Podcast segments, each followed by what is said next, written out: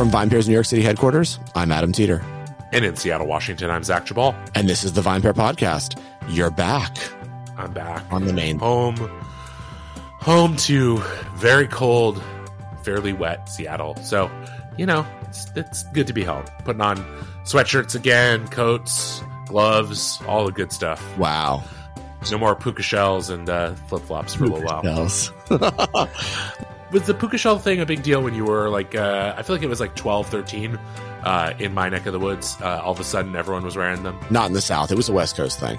okay yeah it was definitely like suddenly big and i had fortuitously i guess for my sake just been to hawaii as a kid my only other trip in my life uh, and uh, i had brought back a necklace kind of right as not like I was ahead of the trend. I just was like, I'm going to get one, and then I could be like, I got mine in Hawaii. The rest of you assholes got yours at Hollister in the mall. I love that you probably were like, this is original puka shell. Can't you tell the sense of place that these shells provide? Exactly. Was, you know, I was on point for for my throughout my life. I love it. So, what have you been drinking, Zach? Well, you know, I was going to just talk about a couple things that I had in Hawaii since we Okay. haven't really kind of fully recapped. And, and I think one of the things that was really interesting to me about this trip, and admittedly, trip with kids, not a trip where Caitlin and I were going to be able to like seek out Mhm. some of the top cocktail bars, some of the, you know, all that stuff. But what I was surprised by, and it's not a criticism or anything, was that the couple of cocktail bars that we went to, I was, I kind of expected them to lean more heavily into the Hawaiian Yeah. piece of their like existence. And I'm not saying there wasn't anything Hawaiian on the menus, but a lot of the cocktails were like the kind of cocktails I would see on a cocktail list in Seattle or New York or anywhere else. And it made me think a little bit about whether like it's weird that that is it's, it struck me as odd because whereas if you went into any other restaurant or Mhm. bar not a kind of higher end cocktail bar in in hawaii you're going to see i mean obviously you would if you ordered a martini you could get a martini but the cocktail list is here's your mai tais your painkillers Yeah. your pina coladas your all those things right because they the assumption is for a good chunk of the people who are coming into those places to drink they want tropical shit they want Yeah. hawaiian shit and yet in the couple of nice cocktail bars we went to it was like here's a sazerac here's an old fashioned and again they were good. There's no criticism. And in some ways i was we were both kind of ready for that kind of drinking.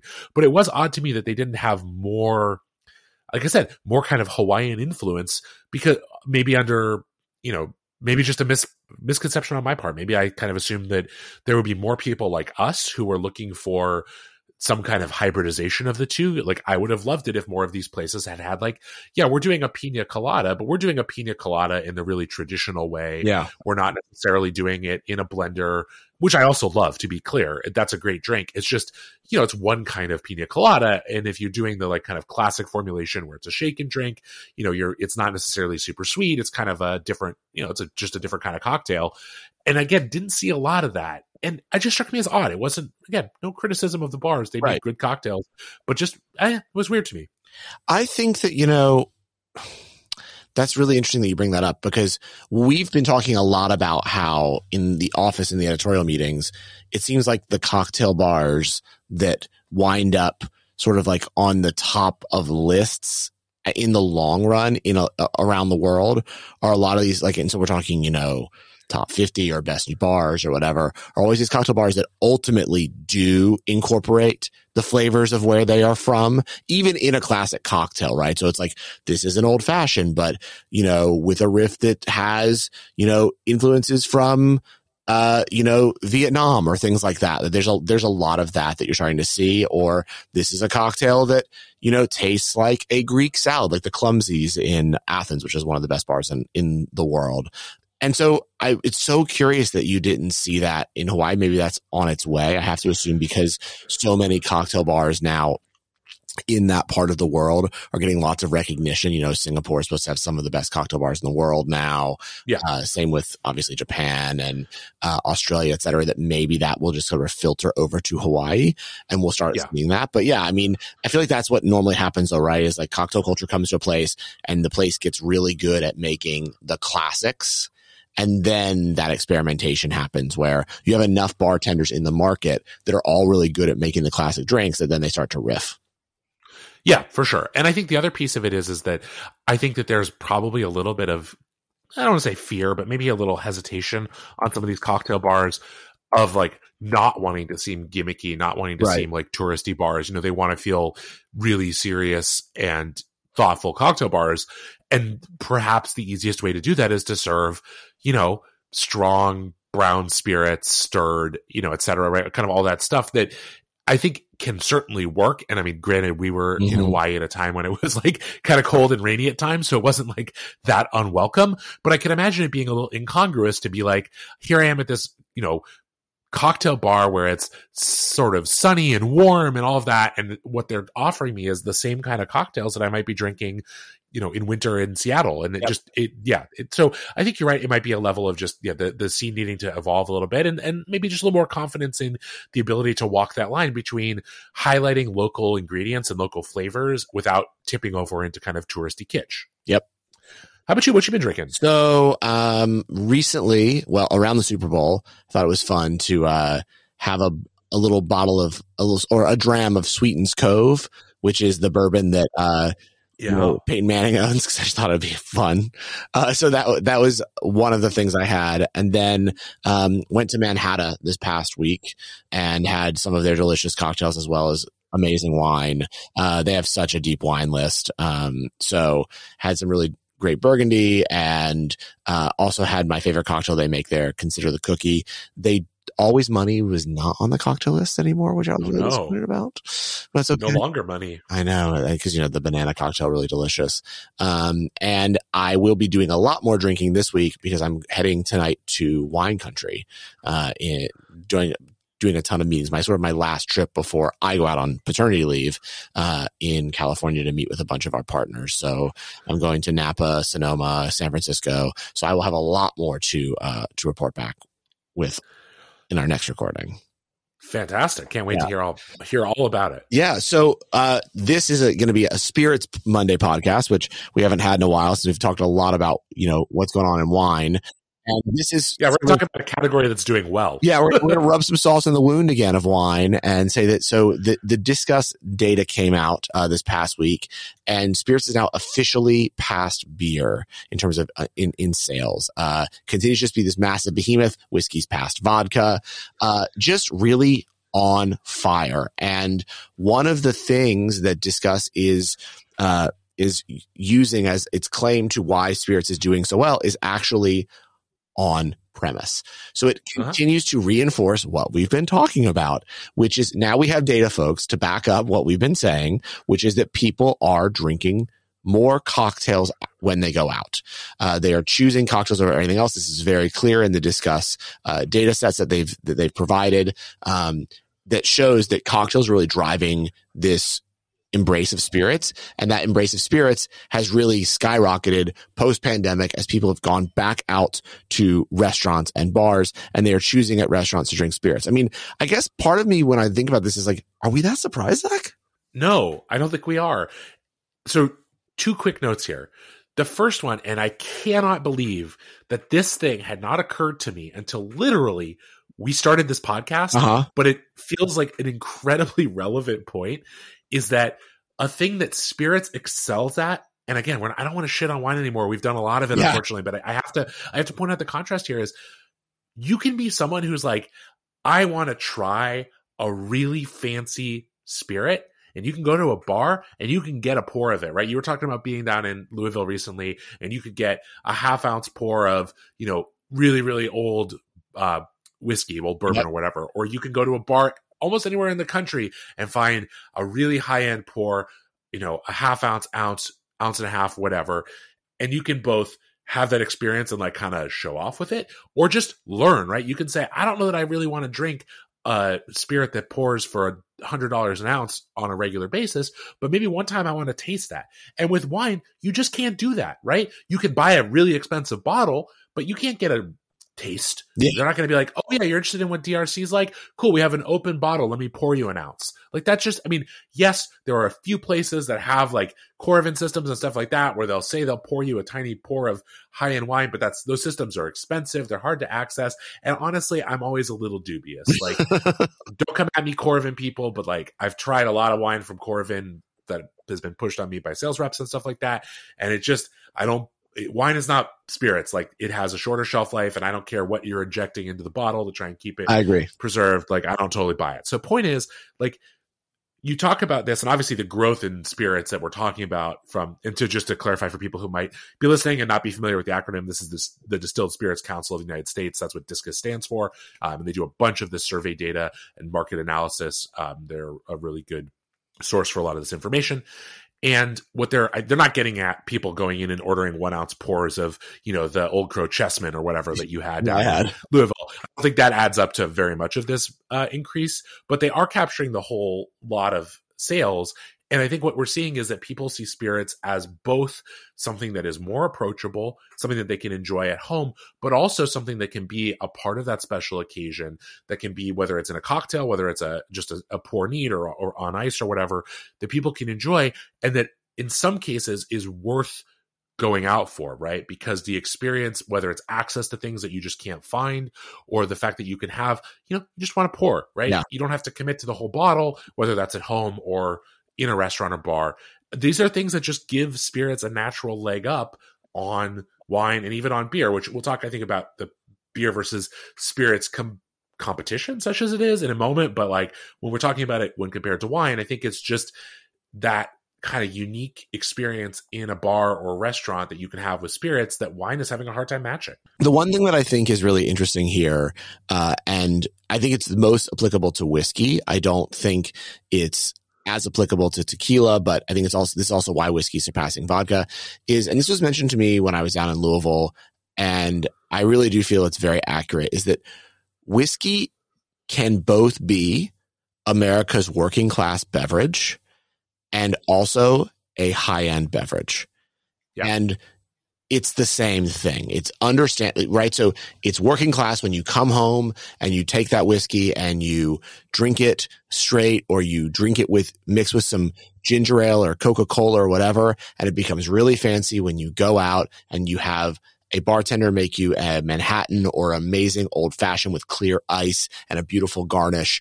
And that's just what it is. And I think the thing again that that makes it so competitive then in both sectors, right? Fine wine, luxury, and beer, working class, is that whiskey as a liquid always says drink it however you want it.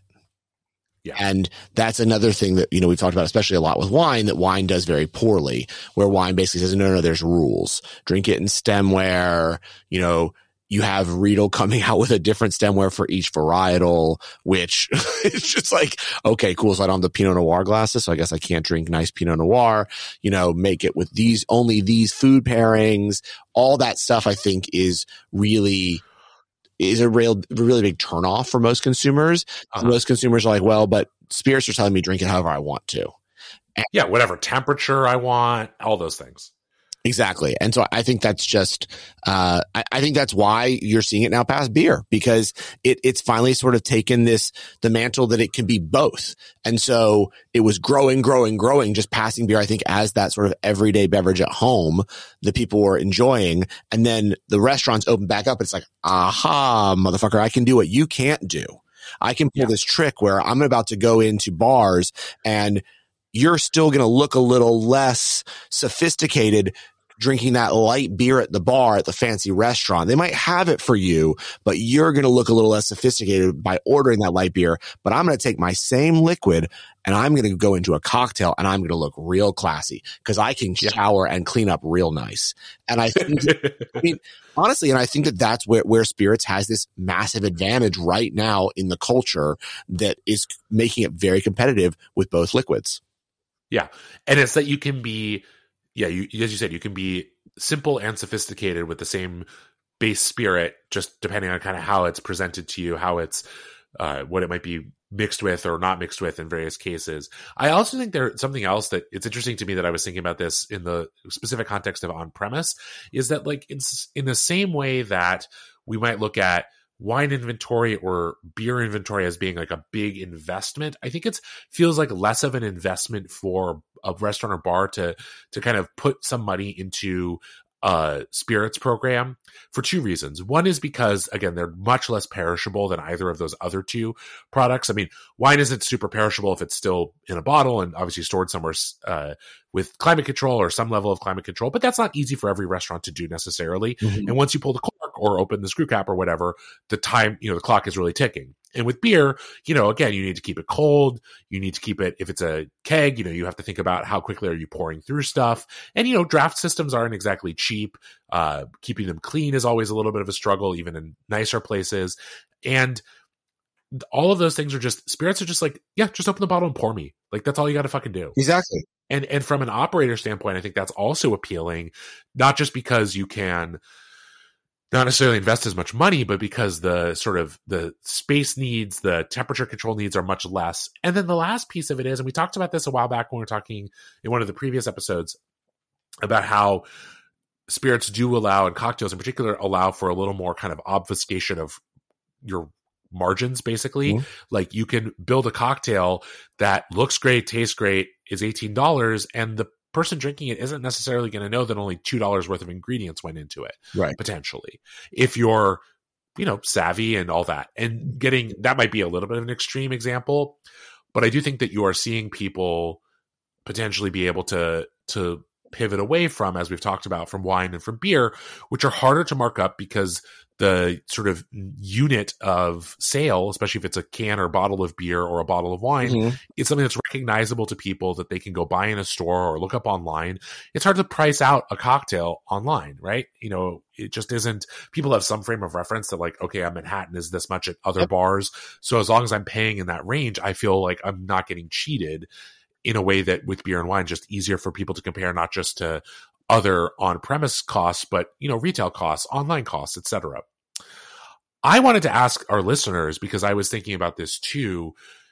If they, you know, because because you guys have such great feedback for us a lot of the time, and I was I was wondering, you know, we've talked a lot about this the growth of of spirits and whether it's being, you know, what it's being driven by, you know, maybe not specifically by tequila or by even by whiskey or vodka, but by kind of all of this coming together. And I was wondering if there's like some element of where did the switch flip? When was the inflection point where drinking spirits went from something that kind of got viewed as like a little bit suspicious. Like if you're the person who's like sat down at a bar and like, I want right. a whiskey neat, you were like, oh, that person is like, do they have a drinking problem? Are they like are they like you know are they possibly like a, a rough customer yeah. to like the most sophisticated thing you could do and i don't have an answer for this i have a couple of thoughts but i think it's it's part part of the story here isn't just that we've been talking about you know kind of the way that spirits present themselves but also kind of the way the cultural impression of drinking hard liquor has changed because this country has always had a really complicated history with hard liquor, right? Like we think about prohibition and all the movement against mm-hmm. drinking in general, and most of that was aimed at spirits, right? Yes, beer, yes, wine, but those things were not viewed by the temperance movement as nearly as dangerous, largely, I think, because of alcohol content. And, you know, we've now entered this era where, as we've talked about a bunch, drinking spirits, whether it's cocktails, whether it's spirits neat, is seen as a sophisticated, classy thing. And it was not always that case. Like it was not always seen as a sign of class and, and sort of um, refinement to be drinking in this way. And I would love to hear, obviously, if you have thoughts on it, but I would love to hear from our listeners too. You can email us podcast at vinepair.com or get a hold of us on social media. If you've got a, a suggestion for what might have helped sort of tip the balance in spirits favor, would love to hear. I mean, I think this goes back to a few things, but I mean, one, I think again, you just can't deny what role spirits is able to play in the like in the everyday consumer's lives in terms of like it's just ability to be multiple things to people. But I also think that what Joanna said on a previous podcast is very accurate. I think a lot of the chef foodie movement has helped spirits a ton because we started to care in the last 20 years about who made our dishes, right? We started having the chef's name on yep. the menu. We started having the farms on the, you know, the, where the products were coming from on the menu. We used to, we started caring about the craft of the cuisine. We had the rise of Food Network, etc. And spirits are the same in that the drink the cocktail at the restaurant is crafted for you. And then I Yep. think, you know, we saw this happening during COVID that ability to make cocktails at home really exploded. People got really interested in it. It was one of the fastest growing hobbies people were picking up besides making sourdough bread and things like that. Appreciation was truly gained for spirits. And I think that that has allowed people to come to the restaurant and say, I recognize why I would pay for this. I Yeah. understand the craftsmanship that goes into making this drink in a, and I, and I'm watching it be made in a very different way than I understand why I'm paying more for someone popping a cork. Yeah. And that was not the same pre COVID. I think, you know, we were in this position where wine and beer were, were, were very trendy. I think also, you know, this kind of continues to happen in that like a lot of the things we've been talking about for the last half decade, again, to, to remind people, there was a podcast that Zach and I had called the VinePair podcast way before Joanna was a co-host. But in those conversations that you and I had a long time ago, you know, we used to talk about how also there was just this, th- there was all these other things that were happening in the other two categories that were never happening in spirits. We had, um, you know, this infighting happening between craft beer and macro beer and the great villain of ABI. And then the, the craft beer movement really just exploding in terms of the bro culture and, you know, all these different kinds of SKUs of beers and now, and then landing on hazy IPAs. But now hazy IPAs are for losers. And if you're a real beer person, you should only be drinking pilsners. All that was happening in beer. And they started the Cicerone program and all that stuff. And then in wine, you, you've had that for decades, but then you've also had, you know, then you had the natural wine movement and the movement towards certification and anti-certification and, you know, the, the crazy Somm scandals and all this stuff was happening. And spirits just kind of like, Hey man, we're here. We're cool. Yeah. Like, and we're not going to fight against anyone. And we see the value in the craft producers and the craft producers see the value in us. And we don't talk shit about anyone. And we're not having some certification that you have to take in order to be a bartender. You just, you prove your worth behind the stick and that's it. And if you're good at making drinks, you're good at making drinks. And it's a very inclusive, open community, much more so than the other two. And Maybe so, yeah. and all of that is resonating. I mean, and it just is. And I don't know how wine fixes that and how beer fixes that. They are both much more insular, snobby communities. They just are. And they have language, you know, they, they have a vocabulary that's much harder to understand. It's just phenomenal when you walk into a bar and meet bartenders and people in the trade and in, in, in bars and how warm they are. And I think that is because you really are in, in beer, maybe a little less so, but I mean, in, in the world of Somm, you know, you, you've talked about this before too, Zach, like you can be antisocial if you want to be. Yeah. You know, you can be really good at tasting, but you can be very awkward. If you're behind the bar or behind the stick, as they say, you cannot be. You have to be very outgoing. You have to be personable, easy to talk to, gregarious. Like that just, you are not really able to have like a bad day at work behind the bar. You can, but you can't show it in the same way. So they're, they're these amazing people that are usually very outgoing. And I think that's really benefiting, you know, the world of spirits because you have these bartenders that get really excited. They share all these great, you know, they support each other. When I was in Louisville last week, um, the one thing that multiple brands said to me was, we help everyone in this industry. We will never talk ill of another brand. Ever. Yeah. And that is definitely not true in the other two industries. Oh, for sure. And I think that that's again, Spirits just kind of like kept doing its thing. And there's a lot to learn here. I'm not, I want to be clear. Like, I don't think Zach, you or I are saying like Spirits is better. And for both of us, I would say when we go out to eat and the thing we're the most excited about, which like is wine. You know, I, Yeah. I still, I still think wine is this really just magical product that only happens once a year and, you know, has so many things that have to go perfect in order for the wine to just be exceptional. And there's something really magical about that.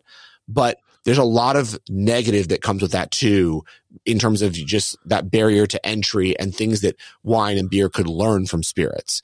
And Yeah. I think, you know, Spirits just does a much better job of that. And they're just sitting here, not speaking ill of anybody else. And then when the numbers come out, they say, check them out, y'all.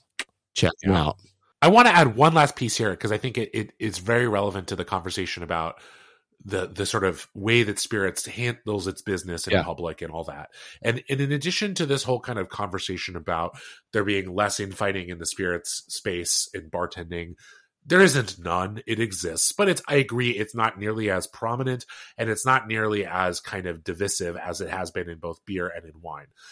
I also think that there is something to describe here that is important, which is that in a way that we've been talking about throughout this episode, I agree with you. Wine has this incredible beauty and magic to it. And obviously, anyone who's listened to the podcast for any length of time knows that, like you, I love wine deeply and find it to be an incredibly exciting, intriguing product. I also love beer and find beer to be really interesting and delicious and, and engaging and captivating.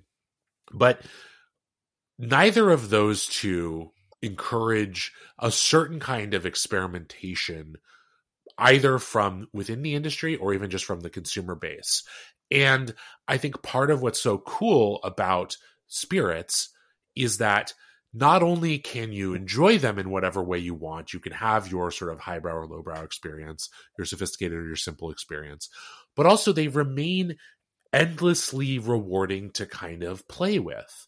And wine just doesn't have that. Beer doesn't have that. Yeah. Beer and wine come to you as a finished product that you, in whatever setting you are in, should open and enjoy. And that's great. And look, I love that. I like not having to necessarily always fuck around with my beverage to get it to be the way I want. But it does mean that they can feel very static in a way that spirits doesn't because there's always a new cocktail out there, a new riff, a new take, a new way to enjoy it. And because of the nature of spirits and the way that culture and bartenders and the companies themselves view spirits, that is great. And whenever anyone tries to do any kind of playing around with wine or beer, whether it's serving in a different format, mixing it with things, there is just this inevitable like recoiling from the industry and from a lot of the consumer base it's like how dare you?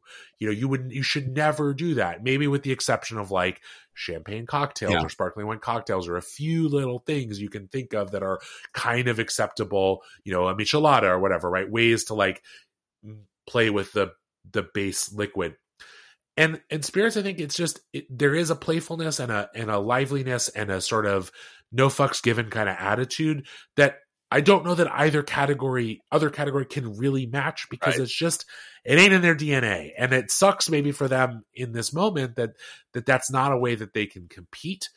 But it's just, it is something that I think Bear is mentioning. And I think, look, I think that the reason this has become, there's been more awareness to this than before is again, a, a ongoing theme we have on the pod, which is that prior to, you know, early 2000s, right? All these people felt like all these industries felt like they had their own lane and they all stayed in them, right? We talked to the spirits drinkers. We talked to the wine drinkers. We talked to the beer drinkers and we're not really concerned what anyone else is doing. The problem now is that because society has changed so much and we all are experimenting and drinking everything, spirits is winning because it's, it, it's the one, you know, category that is able to embrace that experimentation, as you're saying, and allows for that crossover of people. It, it doesn't say, Hey, that's cool, man. You want that, that bottle of wine during dinner? Cool. Cool. Enjoy that. Just come back to me afterwards. Yeah. And wine is sort of saying, no, no, no, no, no, no, no. We have everything for the entire meal. Don't go anywhere else. Don't go anywhere else. Beer is like, hey man, why are you going out to dinner at all? Just go, just, just hit up Sonic and then have a light beer at home. like, you know, Yeah. that's kind of what's happening. And I feel like that's where, why spirits is also dominating because it's not saying, Hey, we can, we should be with you the whole, you know, the entire meal or the entire time you're out. They're saying we're there when you want to be. And Yeah. that's working really, really well. Let us know uh, what you think about all this. Hit us up at podcast at vinepair.com. Got a fun uh, suggestion from a, a listener this past week in on an email that we're going to address soon about sort of the the rise of Burgundy against the sort of fall of Bordeaux. If you have other ideas you want to hear us tackle, hit us up as well. We, we love looking at these and uh, and considering them. So again, podcast at vinepair.com. Zach, have a wonderful week. I will see you on Friday. Sounds great. Thanks so much for listening to the VinePair Podcast, the flagship podcast of the VinePair Podcast Network. If you love listening to this show, or even if you don't, but I really hope that you do. As much as we really do love making it, then please drop us a review or a rating wherever it is that you get your podcast, whether that be iTunes, Spotify, Stitcher, anywhere. If you are listening to this on a device right now through an app, however you got this audio, please drop a review. It really helps everyone else discover the show. And now for some totally awesome credits. So, the VinePair podcast is recorded in our New York City headquarters and in Seattle, Washington, in Zach Geballe's basement. It is recorded by Zach, mastered, and produced by Zach. He loves all the credit. Keep giving it to him. Drop his name in the reviews. He's going to love hearing how much you love him. It is also recorded in New York City by our tastings director, Keith Beavers, who is the managing director of the entire VinePair Podcast Network. I'd also love to give a shout out to our editor in chief, Joanna Sciarrino, who joins us on every single podcast as our third and most important host. Thank you as well to the entire VinePair staff and everyone who's been involved in making VinePair as special as it's become. Thanks again for listening, and we'll see you next week.